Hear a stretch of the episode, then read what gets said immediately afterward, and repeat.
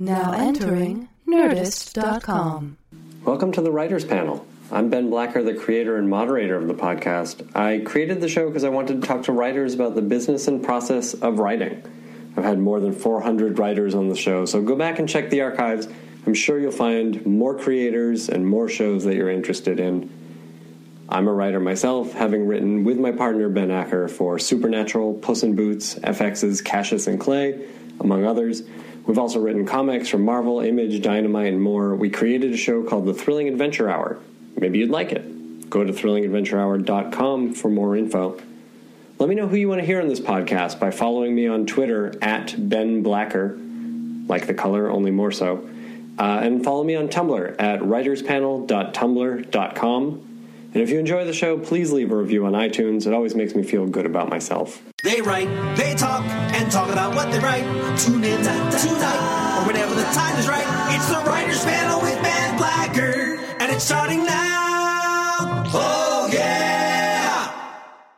I mean, Baena, like, I really wish that was a thing, but I think at this point, like, I'm behind the eight ball, so it's probably Baena. But it's really Baena. This is what we're starting with. Jeff Baina's here. Yeah, or Baena.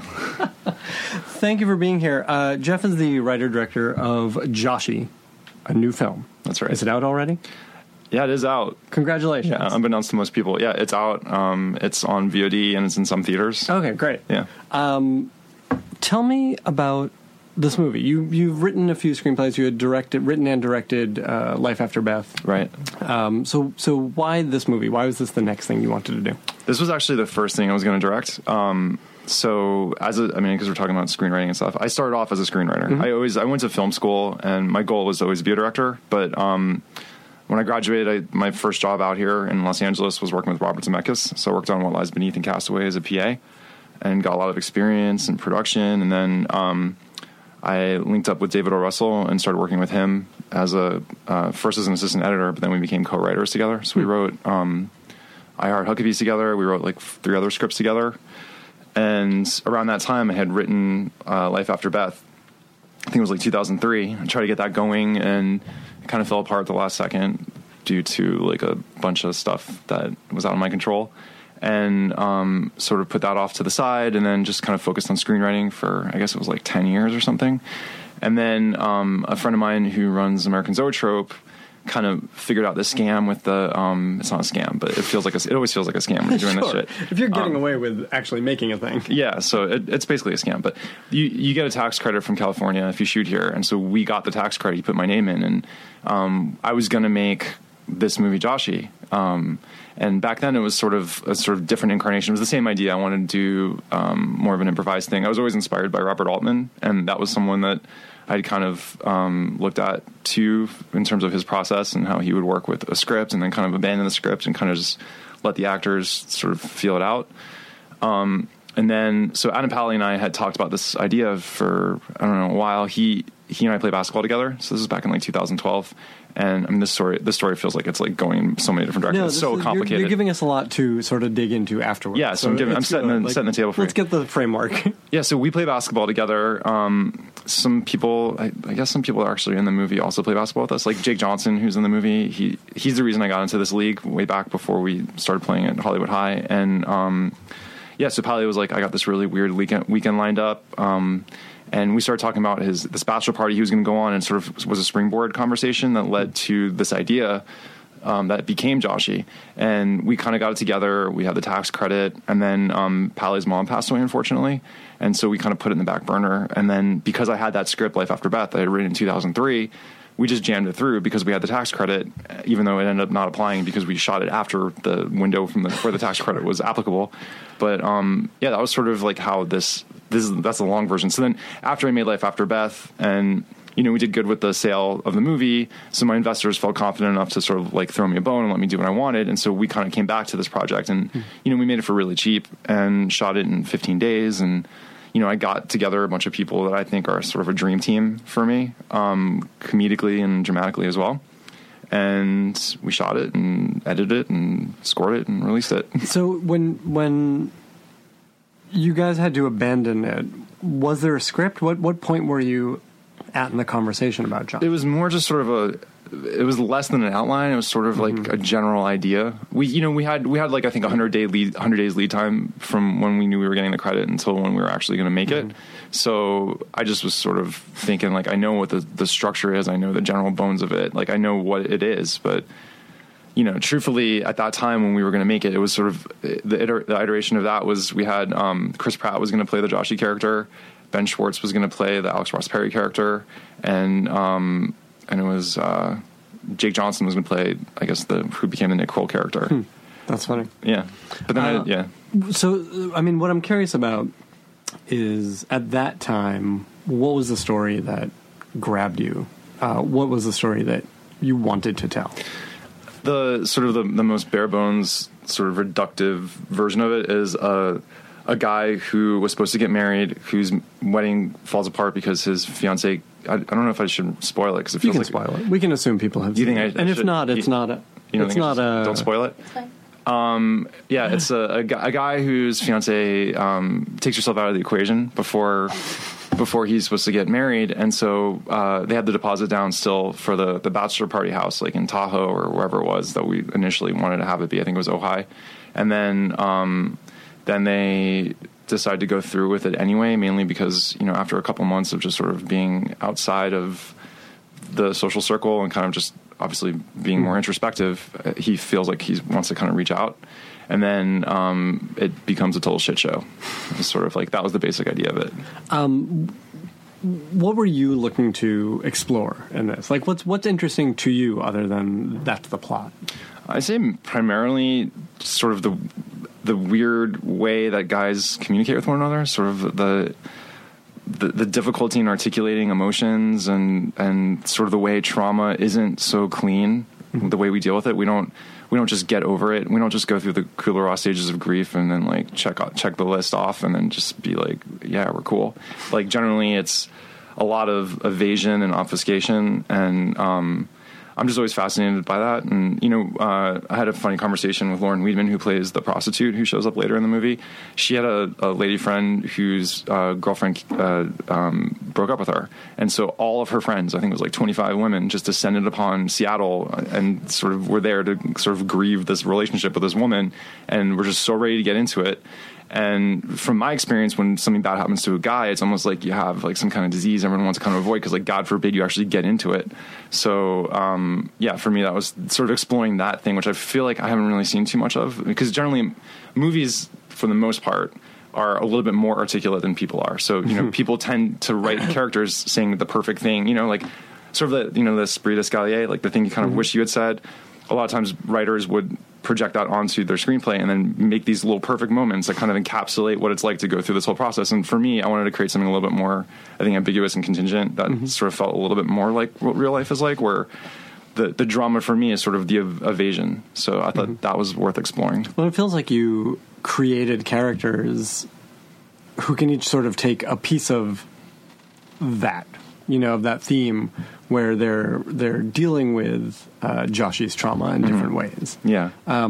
Talk about about creating those characters. Yeah, so for I think part of uh, I think the execution, the way it kind of came about, was um, I wanted to find characters that were projecting onto Joshy what this weekend is and sort of what he is to them. And so even the title itself, it's called Joshy. Um, it's it's what Adam Pally calls Josh, and Nick Kroll calls him Joshua, and Alex Ross Perry calls him Josh. Like everyone has a different name for him, and sort of that signifies their idea of who he is, and to a greater extent, what this weekend symbolizes. So everyone's sort of bringing their own baggage, everyone's going through their own shit, and then like coming to this weekend and projecting onto it what it will be. And at no point are they even really not not that they're not there for him. They're all there for him. They love him. He's their friend. But everyone's sort of got this myopic, sort of caught up in their own bullshit thing that ultimately kind of plays itself out over the weekend. And so I wanted to find. I, I sort of wanted to create a spectrum of people. So if you kind of created a spectrum, you have like Alex Ross Perry, who's sort of more the bookish, um, who is probably one of the most articulate people in the movie.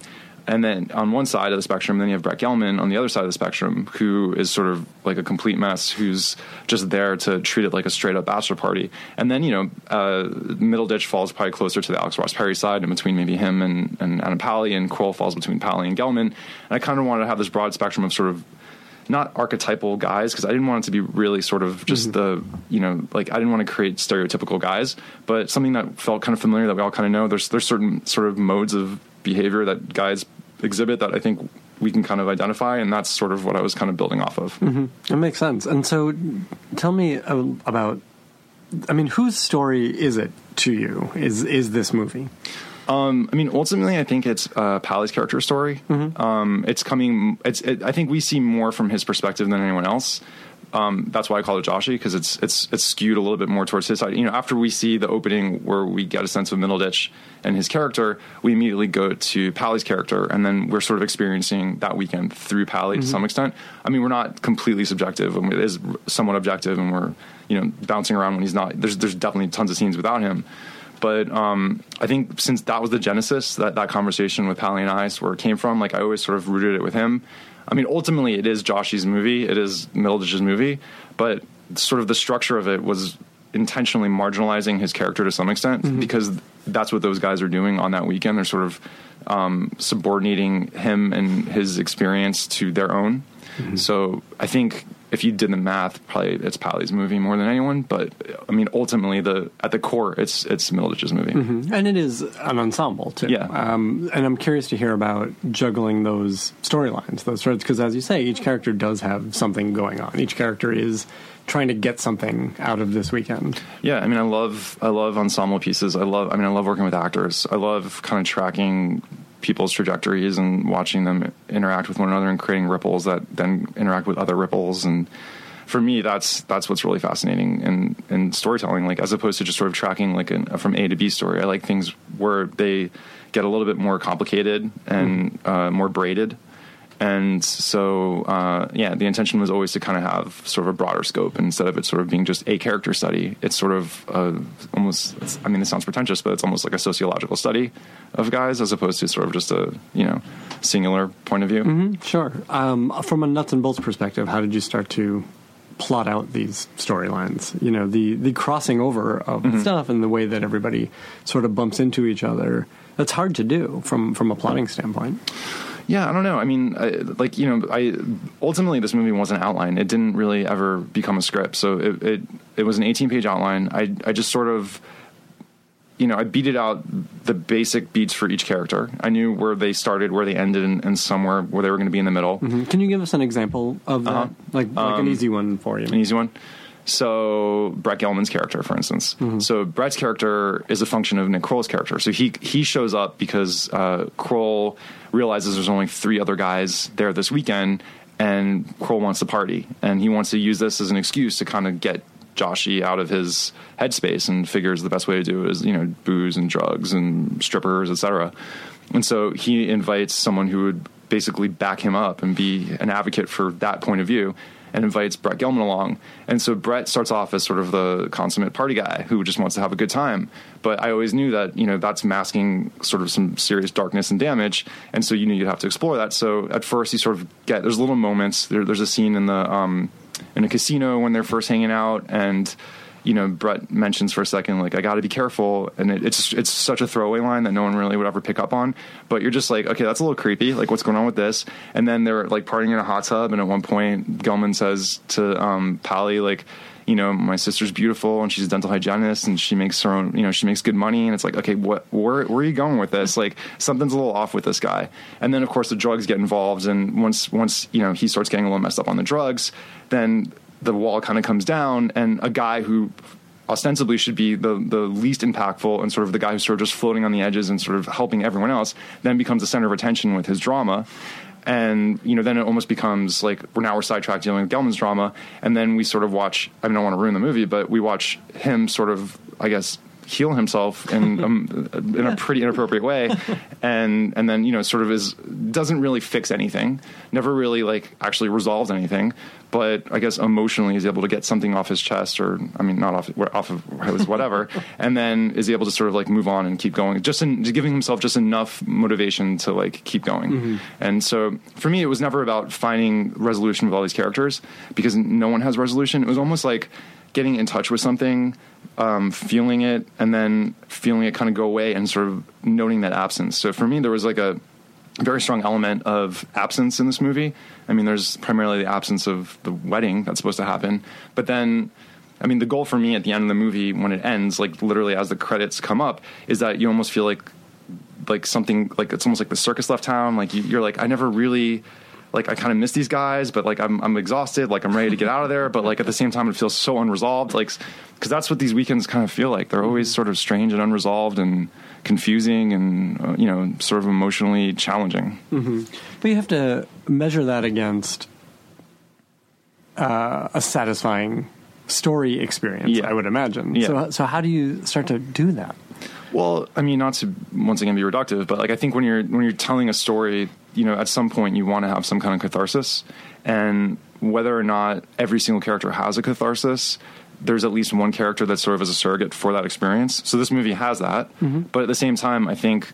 Um, and maybe it's a little too sort of ironic in terms of my um, approach, but there there are definitely moments where you think something's going to happen that doesn't happen, and so the defying of those expectations to some extent is a little bit of a a little bit of a boost. I don't know whether it's it's not necessarily cathartic, but it does feel like within the framework of like how you tell a story by taking these sort of jukes and jives that you are kind of playing against the rules a little bit, and so the result of that is less like a satisfying conclusion or you know you hit those the three act structure like on point. It's more about sort of uh, I guess. Uh, holistic sort of experience and almost an impressionistic experience. So, you know, like going back to Robert Altman, I'm not saying like this movie is like supposed to be like a Robert Altman movie, but just he was such an inspiration for me. His, you know, if you look at a movie like The Wedding, A Wedding, or if you look at California Split, or you know, even The Long Goodbye, which actually does have a little bit more, I guess, closure and, a, and a little bit more structure to it. Um, there is sort of an evasion of that, that structure and sort of kind of it, it lingers in those gray areas and it lives in those gray areas as opposed to sort of just like skirting around them, which I think you know more traditional storytelling would. And so um, I'm always fascinated by people that make movies or tell stories or even write songs that kind of employ that device. That's interesting. Um, anyway, we were talking about laying out these character arcs, um, and you know, using using Brett's character's arc, arc as an example. So, was there a script, or do, or was it the outline that went out? How did how did the process work for Joshy? How did I get? How did I cast it, or, or how did it. we do it? How did you actually do it? Um, like, was there a script to show, or was it this is the yeah, there was an outline. I mean, it was this treatment. I mean, people use the word scriptment. Um, it's it's at this point, it's actually a traditional way of making a movie. So it's not like this is like you know like I'm like doing some cutting edge science here. But um, what I did was I uh, wrote an 18 page outline that beated out every single thing that was going to happen, described every scene because you can't just say like we're going to go do a movie and see what happens. Like you have an entire crew that's expecting some kind of structure and order. So you know it would it, it was written like a screenplay. So it would say like interior, um, Ojai cabin, day, and then it would say you know. Brett Gelman shows up. Brett Gelman says that he does this and this and that, and literally all the beats of what they're saying were written down. It just wasn't. There was no dialogue lines. I think there was absolutely. There might have been a little bit for Paul Reiser, but I think for the most part there was absolutely no dialogue. It was just straight up story beats. And so I disseminated that. And then when I was trying to get um, actors, you know, I would obviously meet with them. They would have had that outline in advance to, to look it over. Um, and a lot of them, some of them, you know, for instance, Kroll had experience doing some more improvisational stuff on the league. All these guys, for the most part, had improvisational experience, not in terms of like film, but in terms of UCB or um, you know, Improv Olympic or something like that. Um, Alex Ross Perry is a director himself, so he understood the process from that side, and I always knew he was going to be that character once we kind of got this movie going again. And so, you know, I would talk with them about the the character and the story, and you know, it was definitely fluid. So there was a lot of moments where we would have a little back and forth and give and take. Um, some people took advantage of that more than others, and um, yeah, so it was ultimately a collaboration. So that when we actually did start shooting it, it wasn't like a, a total, you know, like throw throw something up in the air and see what sticks kind of thing. It was more like we knew where we were going to go. I had to tell people what was happening, but we would generally do like you know three or four takes and sort of a wider shot. I, I don't. I generally don't like master shots, so it would probably be like a two shot or a three shot or something, something that's relatively wide, not just coverage close up. And then by the third or fourth take, we pretty much find the scene. Like we knew where it was going, but actually find the lines. And then once we found those lines, we would then get coverage on it. So hmm. it wasn't like every single take was like who knows what's going to happen this time. We I mean everyone's a professional actor and you know you need some sort of consistency in order. I mean we had one camera, so it wasn't like we were doing cross coverage and when you're capturing these like moments are able to replicate it. You know hmm. that's we had to somehow have some kind of way to do it over and over again so that it would match when we edited it together. Sure, but you're discovering the language of the scenes Exactly. in the early takes. Yeah, I mean- you can sort of build it from there. Absolutely. And, you know, with all these actors who are so incredible in terms of improvisation and just sort of experience and intelligence, it wasn't, I'm not saying it was easy. I mean, it was definitely really stressful and hard. We had no time, we had no money, but I mean, for me, it was really fun. It's, mm-hmm. it's, r- it's like instead of, there's no, not that there's no safety net because we do have a safety net. We do have a you know, a story that we're falling back on. But every day you go in there, you kind of have to have an open mind and be open to the experience and be present as opposed to sort of just like jamming it out because everyone sort of knows what they're getting themselves into. Like there was, there it required you to be aware of every single moment and be really sensitive to things. And it, it felt really, it was, it was, I loved it. It was like a beautiful experience for me. Yeah. So what what is gained for you in the final product or in the storytelling that you set out to do from working in this way? Um, I think it's more personal. I think uh, there's there's sort of an imposition on an actor to find the character within them, and um, when you do it this in general, and when you do it this way, you're sort of more calling something from the person themselves. And uh, personally, I have a, uh, you know a connection to almost all these actors to some extent. You know, some I know more than others, but some of them are really close friends of mine, and so I know not not to sort of like say like oh you're this kind of guy, but I was able to sort of figure out something that was organic to who they are, something that kind of came out of authenticity as opposed to um, putting on putting on like a hat or a mask or playing a role. Everyone, everyone, there was a piece of everyone who was in it in their character, and so it, it really was a collaboration. And I always think you know there's there's certain people who write scripts and they, they get really kind of anal about the way lines are said and the words that are written and you know for me nothing's holy. Like I'm not precious about anything. Like for me it's the result that matters. So if you do something and like yeah the character nailed it. They said everything you wrote down and it sounds really kind of like you know stayed or it just doesn't sound natural. Like mm-hmm. then what's the goal? Like the goal is to make it sound really real and grounded and natural. So you know the only way i the only way that you get that is through like you know obviously like going crazy and directing every single performance and making sure everything is like spot on and it sounds exactly like the script and you're making or you could do that which is like traditionally what I did on my first movie or you can just sort of find a common ground with the actor and be a little bit fluid with stuff and then sort of find their voice and use their voice so that when it's coming out they're actually engaging. They're looking into the actor's eyes having a moment as opposed to just waiting for the other actor to say the next line for them to say their next line. So it's it's like a real I mean it's I found it super um, super productive to work that way. I, I mean, I don't think it works for every actor. You have to find the right crew, but like this this group in particular, were you know, it was a dream. Um, What were the were there surprises for you as you went through? I mean, Always. you knew what the story was, but what were Yeah. some of the fun discoveries for you? Um, let me see. I mean, sh- Lauren Weedman, who plays the prostitute I mentioned earlier, um, I I didn't I wasn't super familiar with her work. I, I saw her reel and I couldn't believe how great she was in her reel. Like she, she was on Looking, and I think she had like a little arc on that show Hung, but she she's not really out there. So it's it's not. And I I didn't really watch Looking until I saw the reel, and um, just the stuff she was coming up with, like it, it was it was just. I'd always wanted that character to be a real earthy kind of like um, I don't want to say like granola, but like, and not super new agey, but like she, whatever she did, she nailed it. Well, The way I was trying to explain to her, like, I want this prostitute. She's an Ojai prostitute. She's not like a San Diego prostitute. She's not a Los Angeles prostitute. She's specifically from this one region, which is like witchy and sort of like country, but like also it's California. And um, so I think just for me, she just blew me away because I, I like. I'm not saying the bar was really low, but I wasn't expecting what she brought to the table, and she's just a master. So she like blew me away. It was crazy. I think there's a couple of scenes with um, Pally and um, Jenny Slate that I was just, you know, it it didn't, it wasn't as hard as it should have been for me. Like there was um, there's a scene where they wake up in bed together, and there's a scene where they have like a frank conversation in a bar together, and you know I kind of explained to them what I was going for and sort of the mood and where they're coming from, and uh, there wasn't a crazy amount of adjustments to be made. They just completely got it and they ran with it. And I don't know if it's like sort of just the synchronicity we were in from having done a couple scenes together and they kind of understood the characters. But obviously, whenever you're doing these things, like you have an actor who like is you know I'm focused on the big picture. Plus, I'm trying to get as much in the little picture, you know, like the the the, the trees for the forest as possible, but actors are sitting there focusing on their characters so much they're coming up with stuff. So you know something like this like you'd think you'd need more guidance for people to just sort of find the way but at a certain point they just it just becomes like this process where hmm. they're able to find it.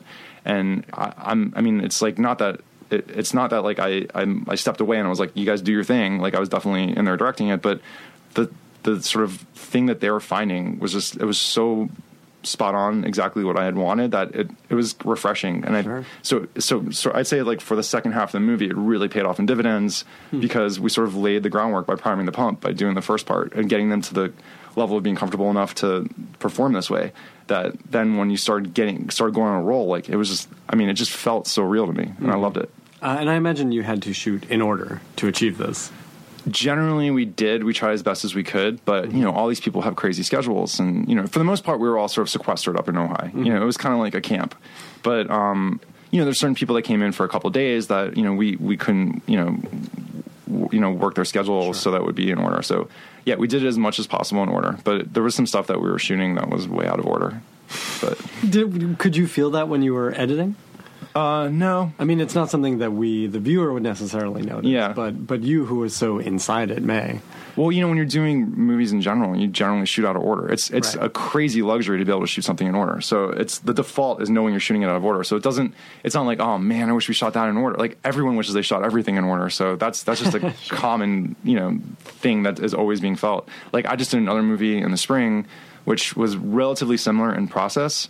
And we shot it completely out of order, and so it was an improvisation. It had a lot of improvisation in it, but it was it was completely out of order. We were shooting, you know, one of the end scenes in the first week, and um, it's it's stressful, but you, you just gotta be prepared. So you just gotta think it out. There's less room for things to develop over time, and and just sort of you more you just more have to like, I guess, anticipate a lot more. But that's what's fun about this job. So Um, what did you learn from these experiences uh, that you would take to the next movie, whether it's it's done in the same way or in a more traditional way?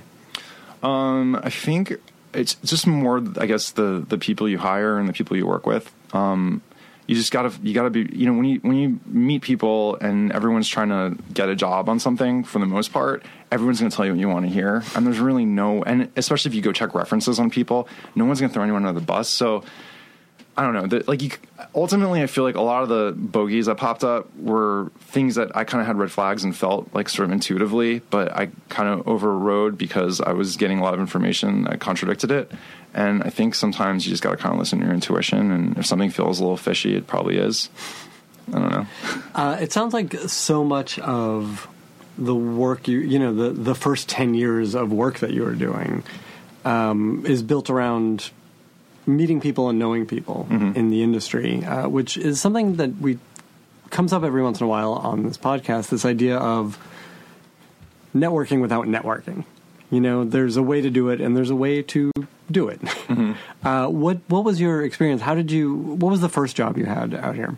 the Robert Zemeckis job. So Okay. I was working as a PA for this company called ImageMovers. Um, and the way I got that is like you're, you're wondering how I got that job. Sure. So I went to NYU Film School, graduated, and within like a week or two moved out to Los Angeles.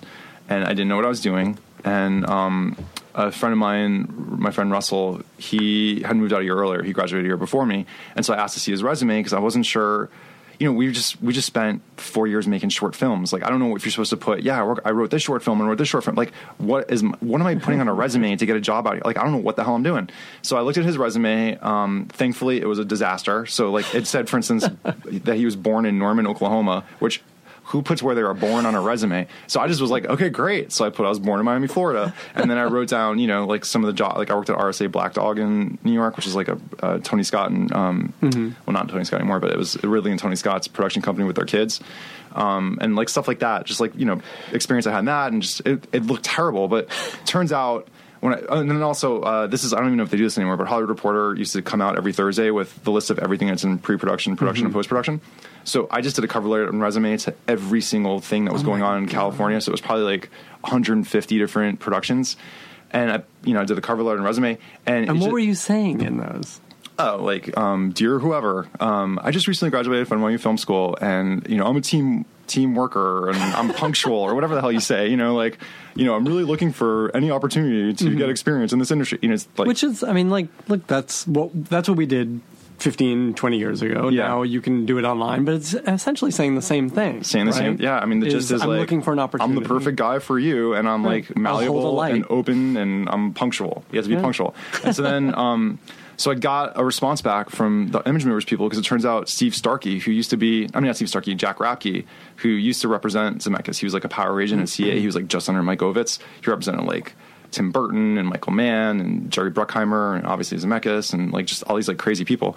He always wanted to be a producer. It turns out he went to NYU and was from Miami. So he saw that uh, the background that I was from Miami and was like, we got to get this kid in there. So like I went in and met with him and, and I got the job and he felt this literally said he felt a cosmic connection with me.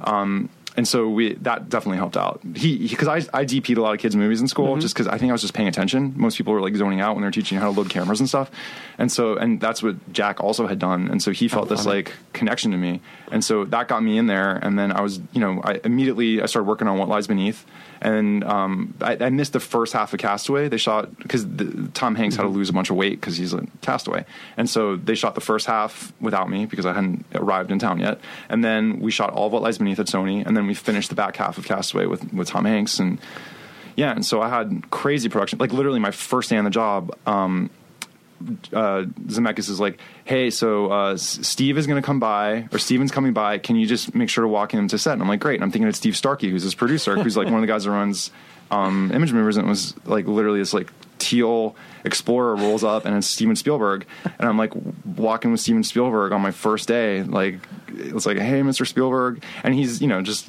he's like, oh, you're in good hands, you know, congratulations on getting the job, and he was really sweet. That's really funny. Yeah, so that was like my first day. It was awesome. So uh, you stuck around on those couple movies, and Mm-hmm. then in the back of your head was the goal to direct eventually. Always, Is yeah. that, that's why you were at NYU. In the first Always, place. yeah. I just always wanted to be a director, and you know, I made that really clear. And I, I didn't really fit. Not that I mean, I did. I think I did an okay job. I probably sucked a little bit, but I didn't. I, I'm not like a super corporate guy. And you know, these these uh, production companies that you know, you're wearing a button down shirt and like khakis, and you're buttoning, t- you know, tucking your shirt in, and you're drinking coffee. I don't even drink coffee. Like I don't have the vibe of that, you know, and like so it, you know, I just and the woman she actually passed away sadly, and she, I loved her. But this woman, Sharon Felder, was the office manager, and she was like like the sweet like Jewish mom that was like running the company. And like we would just once the movie was over, like once we had done all those movies, Zemeckis is like, I'm going to go to Jamaica for a couple of years and just chill out because that was really stressful. So all we would do is just like eat all the time. She would just be like, What are we having for breakfast? Okay, great. Now that we finished eating breakfast, what are we having for lunch? And it was really sweet and fun. I was getting paid what I thought was a lot of money. I mean, it was probably not tons, but mm. like back then it felt like I was actually getting paid some money. And I just knew like at some point like this this wasn't leading to where I didn't want to be an executive. I didn't want to be a producer. I wanted to make my own stuff. And so I remember I sat down with Jack Rapke, the guy who hired me, and I, I mean, you know, to his credit, he's like, you got to get out there and do stuff. But he also told me, like, you're not just going to stumble upon some writer director who's going to mentor you and teach you the way. This is not how this industry works. Like, you got to, you know, you, you just meet people and, you, you know, you, you meet executives and you learn the process from the inside. And then eventually, if you're lucky, you'll get it to work out. And, I mean, I was, I was an idiot. I was like 22 years old. I'm like, whatever you say, man. Like, I don't believe you. And like, it actually worked out for me because I did find a writer director who then took me under his wing and mentored me. But it, happened. yeah, so like I yeah he I in that one year of experience I learned about this thing called the UTA job list, which I don't know if that exists anymore, but Mm-hmm. It was if it was like it was like a Craigslist for like industry jobs, and it would be like you know this person's looking for an editor, this person's looking for. So in this case, it said. Uh, filmmaker writer director is looking for an assistant editor for a uh, documentary for something that's going to appear online or whatever so i applied to that and literally was at home and putting Flirting with Disaster on. Um, my friend had it on Laserdisc, so this is totally dating this. So we're watching Flirting with Disaster on Laserdisc, and the phone rings, and it's um, David Russell's assistant asking me if I want to come in for a meeting. And of course I did. And then I started working as an assistant editor on this fake documentary that never saw the light of day because the dot com bubble burst like right before. So, um, but you know, when you're when you're editing, you're you're just um, you just sort of you know he, he would ask me like, oh, you know, we need glue between this scene and that scene. Like, what do you think? And I would sort of pitch ideas to him. And then it's like one of those things over the year, like one thing led to another. Um, specifically, I got like a really bad eye injury, so I couldn't do anything. And then he just started telling me some ideas, and then we just started working together. That's really interesting. Yeah. I mean, I guess like, and that's the sort of intangible part that's hard to explain to mm. people is you have to be around, you have to be a person, Yeah. you have to do your job. Yeah. But uh, like the making and inching forward is is what I'm really curious about. Can you? Is there a way to bear down on that a little more and sort of Yeah, I mean- recall those conversations that led to collaboration?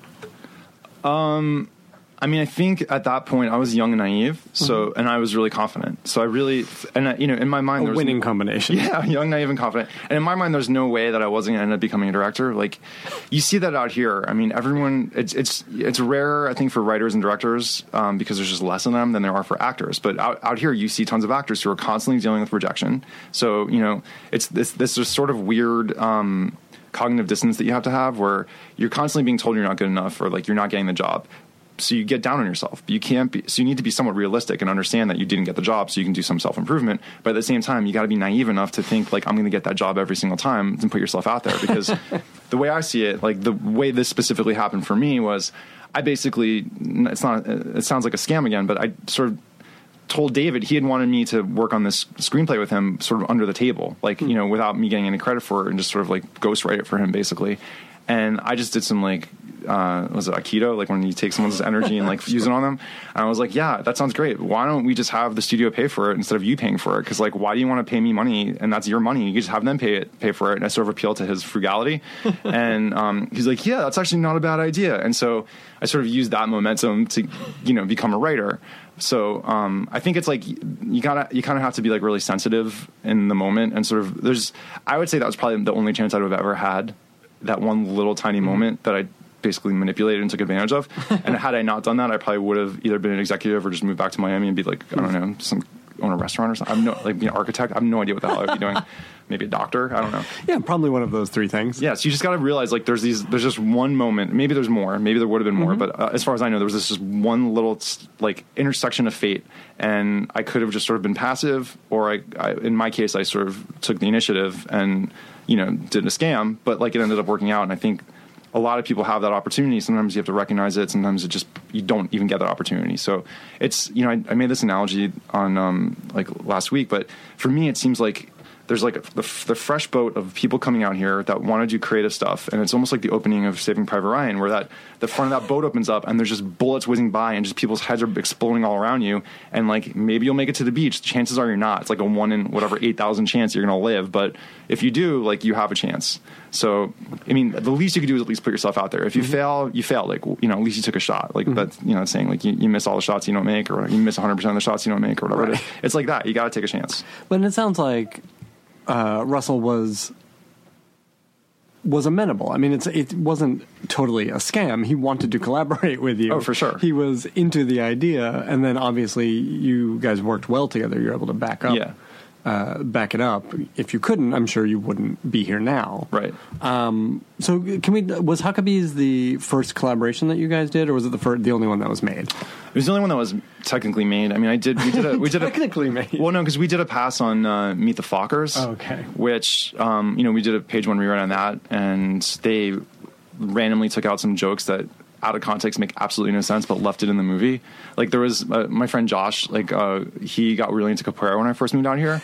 And I just thought it was ridiculous, and I called it Brazilian dance fighting because I just was like, "What are you doing? Like, are you not going to like be able to defend yourself?" And so, in in our version of Meet the Fockers, um, uh, I think his name is Greg. Like the the Ben Stiller's character's father, who's ultimately Dustin Hoffman in the movie, has a neighbor who's a bully who like comes up and is just picking on him all the time and does capoeira moves to kind of intimidate him. And then De Niro's character then teaches in Krav Maga, which is like the Israeli sort of you know street fighting or whatever it is, like the like the dirtiest, like most effective style of fighting.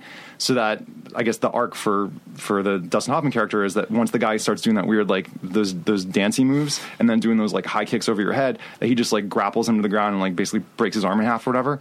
And um, so that was like sort of what was happening in the script. That was one thing. Then when you see the movie, they they roll up to Miami, which they kept. I don't know why, and because like I'm familiar with Miami, so I was like, let's make it in Miami. They roll up to South Florida or whatever, and Dustin Hoffman is doing um, capoeira, and they're like, "What are you doing?" He's like, "I'm doing capoeira. It's Brazilian dance fighting." So they took it totally out of context, applied, gave him capoeira, used the line about Brazilian dance fighting, which I used to like make fun of my friend, and then it doesn't add anything to the story and doesn't lead anywhere. So Was this a lesson to you about studio movies? I guess. I mean, it's just it's like yeah. I mean, studio movies are like you know made by committee. Like everything's made by committee. So like you know you have the Weitz brothers or whoever else was you know John Hamburg. I, how many people I don't know worked on that script? Like Sure. you can ch- turn it around, but what you end up getting is like a really sort of convoluted, fractured thing that's like held together by gossamer strings. It is. It, it's rarely creates the kind of movie that is the reason you became a person who wants to make movies. Right. Um, I'm curious, but I'm curious to hear about some of the um, collaborations you had with uh, David O. Russell. And we can talk about Huckabees because people know it. But was that the idea that he pitched you that you said, "Why don't we make the studio?" Yeah, he he had he had a movie. I mean, he had uh, Flirting with Disaster, and he had Three Kings. So Flirting with Disaster was Miramax. Three Kings was Warner Brothers. He owed each of them a movie. He somehow finagled it to get them to combine those into one movie. And so he told me this idea he had. He had a dream actually about a detective who was following him around, watching him do sort of everyday menial stuff, and uh, he just thought it'd be a really fun fun movie about someone who kind of like gets involved in your sort of existential angst and is able to sort of follow you around and kind of deduce things as a private investigator about your life. And so we worked on that while we, and we worked on a bunch of other stuff. And, you know, it's, it's took a long time. Like we, our first, this is, these are all writers, so they'll understand. Our first draft was 325 pages. So like, if you're not a writer, that, that's like a six hour miniseries. and so we spent about a year, maybe a little bit over a year, just reducing it down to I think it was like 117 pages when we finished. Um, so that whole process was really, really like interesting for me because it taught me to not be precious about stuff. Like there were character, there was you know two or three characters that ended up becoming one character. You know, combining things and just losing things all together. And um, yeah, so I just learned from that experience like don't don't hang on to things if they're not moving things forward and don't get precious about stuff because like who are you doing this for like this isn't self-indulgent like you need an audience and you need it to be accessible. You can't do a six hour movie. Like this isn't like Fassbinder like we're not you know we're not like no one's going to give you that luxury of being able to do like a six hour existential comedy so that was like a pretty big lesson to learn on that Sure. Uh, how did you guys work together? Who who typed? Who wrote? Who walked around? Did you do? Did you make note cards? Did you work off a whiteboard? we we would always write together. So we'd always be uh, uh, sitting next to one another. Um, I think it was sort of we would alternate who was typing. He I can't I type like with like my index fingers like kind of like a chicken.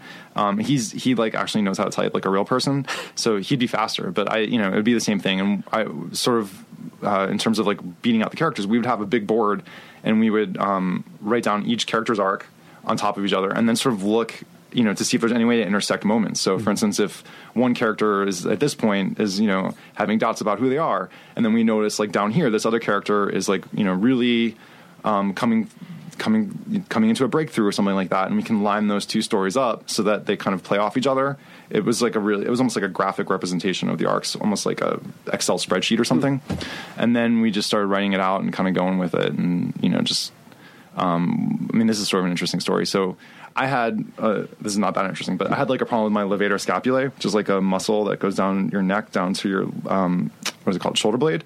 And he had lower back pain because you know when you're writers, it sucks. Like your backs are just ruined, which is another reason why you should be a director because like it's healthier. But um, he, so we were both going to this chiropractor, this guy, Dr. Rochford, who was like insanely good. He wasn't. I have a whole thing. Like chiropractors, for the most part, in you know, speaking about scams, I feel like it's mostly a scam. It's just like they just crack your neck, you feel good for 12 seconds, and then you have to come back in a week because you're a disaster. But this guy would adjust you once and really figure out what was wrong with you and fix you. So we would go there, and you'd almost have this like Zen glow after you were done.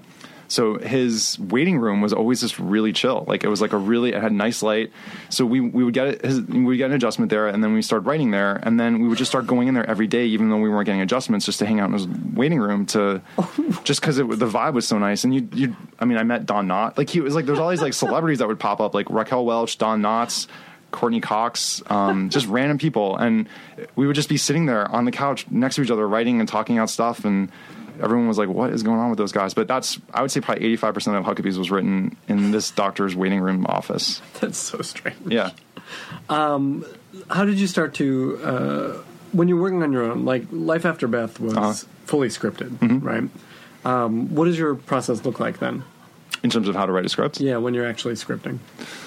I would do an outline and then just sort of fill it out. Like I, I love writing dialogue, um, which is ironic because like now I'm basically phasing that aspect of my life out. But um, yeah, I, I, the story for me is always the bigger challenge, just trying to find those beats and making sure they're super locked in before then I write the dialogue, before I then write the dialogue.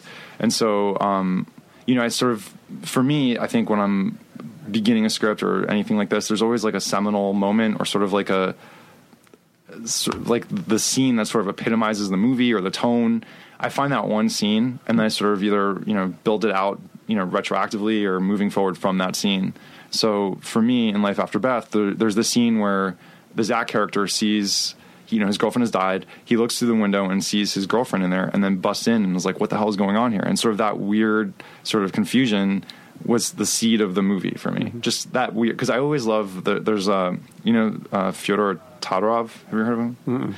So, um, uh, he's he was like a Russian, I guess, formalist thinker. Like he he coined the term the fantastic, not the word the fantastic, but as sort of a genre of of um, literature. So you have like Kafka, who's the fantastic, where there's a hesitation between it being uncanny and marvelous. Like there's no explanation for what's happening. You know, Gregor Samsa turns into a cockroach or some kind of insect. There's no explanation for why.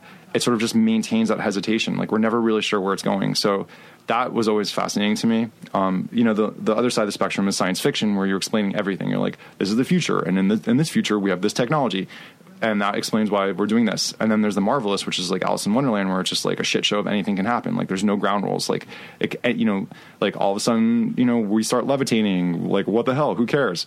Um, and so you almost like it's it's it sort of erodes the trust a little bit because it's just fan. You know, it's it's fun. So it's like kids love that shit. Right. And then science fiction is more for adults because then it's like, well, okay, cool, that's fun, but like, what's the reason? So the the fantastic sort of emphasizes that hesitation between those two places, and you know, like there's certain. It's generally like Latin American writers kind of employ that a little bit, like Julio Cortázar and um, Felisberto Hernandez and guys like that are always people that I was drawn to, and so.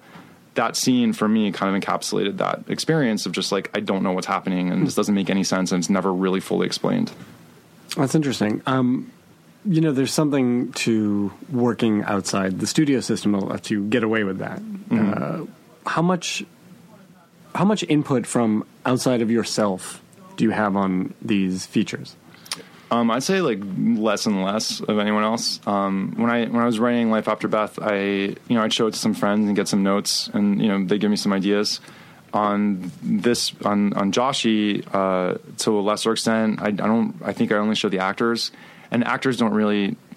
Kroll maybe to some extent has sort of a broader point of view, but for the most part, people just tend to focus on themselves in the script, and they don't really give you bigger, broader notes. Um, so that, and then on this last one I just did, um, I feel like I just showed it to people and we're like, all right, this is it. So like, I never, I, I feel like I'm not, I don't, I'm not like an insular person. I just think it's harder when you're trying to do more nuanced stuff. It's, it's almost like these things are, are sort of mnemonic devices for what's going on in your brain more than a piece of literature that everyone is going to read and it communicates something universally. So for me, it's more like a cheat sheet at this point. And so, you know, I'll look at the, I'll look at it and I'm like, I see the movie there. But then if I were to show it to you, you're like, this is just fractured and strange. Like what, this is like fragmented nonsense. Like I get that there's scenes here, but what are they about? Like what's happening in the scene? So yeah, I think at this point they've just become mnemonic devices for me. And I think I've become more insular, unfortunately. It seems to be working. Yeah. Um, what is the next movie? When is this, when can people see it? Do you know yet? Well, we just locked picture on it. Um, it's called The Little Hours. It's um, we shot in Italy in Tuscany in uh, the spring in April and May, or just pretty much most of April. And it's uh, well Aubrey Plaza again. She's in everything I do.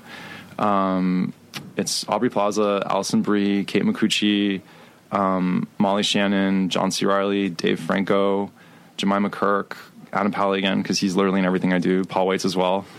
Um, Paul Reiser's always in everything I do. Um, Lauren Weedman's in this one again, and it's just a really fun movie. Like I don't want to spoil it too much, Sure. but it's great. It's Uh, like, are there plans for it? Do you know what's happening with it yet? Uh, just right now, I'm scoring it with you know Okay. Dan Romer. He did Beast of the Southern Wild, and he did um, Beast of No Nation. He did Joe Swanberg's movie Digging for Fire. So he's scoring it, and we're in the middle of that right now, like literally every day. And then I'm going to go up to Skywalker and mix it in a couple weeks, and then I'm assuming it's going to be in the festival circuit. Great. Yeah. Well, good luck. Uh, Joshy is out, as you said, uh, on VOD Mm-hmm. and and in some theaters. Yeah, and some random theaters. There's not much of an attempt to put it in the theaters this time. People can see it though. Yeah, you can get it Um, on iTunes and Amazon, Okay. and then all the other ones. And then in November, I think it's going to be on Hulu. Okay. Yeah. Um, have you seen any movies lately that you want to tell people about? Uh, anything Yeah. that you've gotten excited or inspired by? Yeah, I just saw Weiner. Um, it was excellent. It's great, It's right? so great. I mean, it's that. I mean, I can't believe the access they had, and I can't believe the sort of, I guess, uh, lack of self awareness that everyone was exhibiting while they were being filmed. The the the sort of dynamic between um, Anthony Weiner and Huma is just like I can't believe it's. It feels like you're watching you're watching cringe comedy. Like you're it, it cuts to her and her reactions to what's going on, and just sort of. It's just exasperating. I can't believe it. Yeah. But he's also such a fascinating character. Like I don't dislike him, and I got to the point after watching it where I'm like, okay, everyone's got weird sexual shit. Like literally, at least you know his stuff isn't even physical. Like it's just some weird, you know, like he needs some kind of recognition and. He just wants people to see his penis, but it's like he's not actually uh, like doing anything. I mean, obviously, it's. I mean, it's not terrible. Like this is what he's doing is terrible. Like it's not good. Right. But at the end of the day, c- compare him to like what some of the Kennedys have done or what I'm sure some other people have done that are politicians. He's really fired up about stuff and like he really wants change and like he actually cares. So I'm not saying overlook his transgressions, but at the same time, I don't know. It's, it well, becomes, this is why the movie's fascinating. yeah, it's super fascinating. Like I think that's great. Like I love that. Um, I saw The Witch recently. I thought that was really Mm-hmm. good. Um, yeah, I'm trying to think. I don't know. Have you seen anything recently? These sound good. No, these are those great. are all good ones. Yeah, these are right. good ones. Yeah, uh, Jeff, thank you so much for being here. Yeah, thanks for having me. Now leaving Nerdist.com.